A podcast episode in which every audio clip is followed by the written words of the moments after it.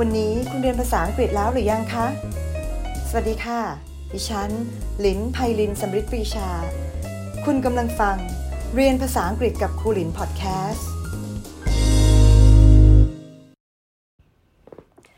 วันนี้เรามาดูคำศัพท์ที่ใช้กันในบริษัทที่มักจะทำให้หลายคนงงกันนะคะ มันมีคำว่า personal กับ personnel personal เนี่ยสะกดว่า p e r s o n a l อ่านว่า personal เราจะเน้นเสียงที่พยางค์แรกนะคะตัว p e r นั่นเองนะคะ ส่วนอีกคำส่วนอีกคำหนึ่งคือคำว่า personnel นะคะ personnel เนี่ยเราจะเน้นในพยางค์ที่ 3 ตรง n e l นั่นเองนะคะ personnel สะกดว่า p e r s o n e l p e r s o w n e l สองคำนี้นะคะ ก็ทุกคนน่าจะเคยเห็นบ่อยๆ แล้วก็ใช้ผิดกันมาในหลาย ๆ ครั้งนะคะสองคำนี้เป็นคำที่คล้ายกันมาก อ่านคล้ายกัน แต่ว่าความหมายนั้นแตกต่างกันสิ้นเชิงนะคะ เดี๋ยวเรามาดูกันค่ะว่าสองคำนี้เนี่ย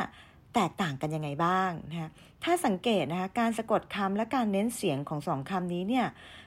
personnel เนี่ยเป็นคำนามที่มันหมายถึงว่าเป็นพวก พนักงานในบริษัท หรือบุคลากรในบริษัทนั่นเองนะคะ ในตัวอย่างภาษาอังกฤษยกตัวอย่างเช่น our company has the best personnel in the industry our company has the best personnel in the industry ประโยคนี้เราแปลได้ว่า บริษัทของเรานั้นมีพนักงานที่ดีที่สุดในอุตสาหกรรมนี้นั่นเองนะคะเพราะฉะนั้นเนี่ย personnel ตรงเนี้ยมันคือแปลว่าพนักงานหรือว่าบุคลากรนั่นเอง การเน้นเสียงอย่าลืมนะคะ personnel เราจะเน้นเสียงไปพยางสุดท้ายของคำค่ะ ส่วนอีกคำหนึ่งนะคะคำว่า personal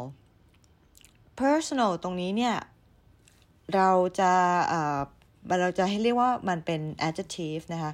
ซึ่งมันหมายความว่าอะไร มันก็หมายถึงความเป็นส่วนตัวหรือว่าส่วนบุคคลนั่นเอง เดี๋ยวยกตัวอย่างเช่นนะคะ ในกรณีที่เราใช้ในบริษัทเนาะ เดี๋ยวครูจะยกตัวอย่างประโยคที่เราสามารถไปใช้ในบริษัทได้นะคะ เช่น I'm requesting a day of annual leave for personal reasons I'm requesting a day of annual leave for personal reasons ประโยคนี้แปลได้ว่า ฉันจะขอลาประจำปีหนึ่งวันด้วยเหตุผลส่วนตัวนั่นเอง ทีนี้เดี๋ยวครูแตกประโยคให้ดูนิดนึงนะคะ requesting นี่ก็คือเรากำลังขอ requesting คือขอค่ะ แล้วก็ประจำปีคือ annual นั่นเอง leave l e a v e นะคะ ตัวนี้แปลว่า leave อ่านออกเสียงยาวๆนิดนึงนะคะ แปลว่าลานั่นเอง personal ตรงนี้ก็อย่างที่บอกนะคะแปลว่าส่วนตัว reasons ก็คือ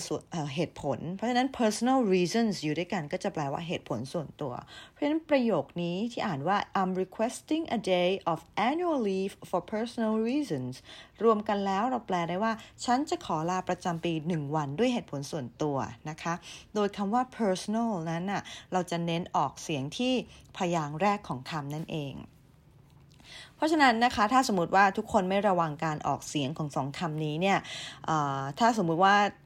มีบอสเป็นฝรั่ง หรือว่ามีเจ้านายเป็นฝรั่งหรือคนต่างชาติเนี่ยหรือเราคุยกับคนต่างชาติเนี่ย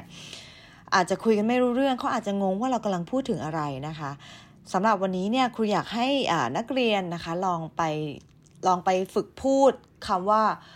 personal ที่แปลว่าส่วนตัวหรือส่วนบุคคล และคำว่า personnel นะคะค่ะที่แปลว่าบุคลากรหรือพนักงานนั่นเองนะคะ ลองไปแยกกันดูว่าการออกเสียงมันแตกต่าง แล้วก็ออกเสียงแบบไหนนะคะ ถ้าหากว่านักเรียนมีคำถามหรือว่าไม่เข้าใจตรงไหนนะคะสามารถแชร์เข้ามาแชตถามครูมาได้ใน Facebook ได้เลยนะคะใน Messenger ครูก็ถ้าเกิดครูครูก็ยินดีที่จะช่วยเหลือนะคะ ถ้าหากว่านักเรียนได้ฟังครูเรียนภาษาอังกฤษกับครูหลิน มาตั้งแต่ episode แรกมาจนถึง episode นี้นะคะคำศัพท์และสำนวนของภาษาอังกฤษทั้งหมดที่นักเรียนจะได้เรียนรู้ไปแล้วเนี่ยจะอยู่ที่ 109คำนะคะหรือหรือประโยคนั่นเองค่ะ ก็วันนี้ก็มาถึงช่วงสุดท้ายแล้วนะคะ พบกันใหม่คราวหน้า วันนี้สวัสดีค่ะ เป็นอย่างไรกันบ้างคะสำหรับเนื้อหาในวันนี้ สามารถติดตามเรียนภาษาอังกฤษกับครูลินได้ที่ Facebook Spotify Apple Podcast และ YouTube อย่าลืมกด subscribe และกดกระดิ่ง เพื่อไม่ให้พลาดคอนเทนต์ดี ๆ ด้วยนะคะ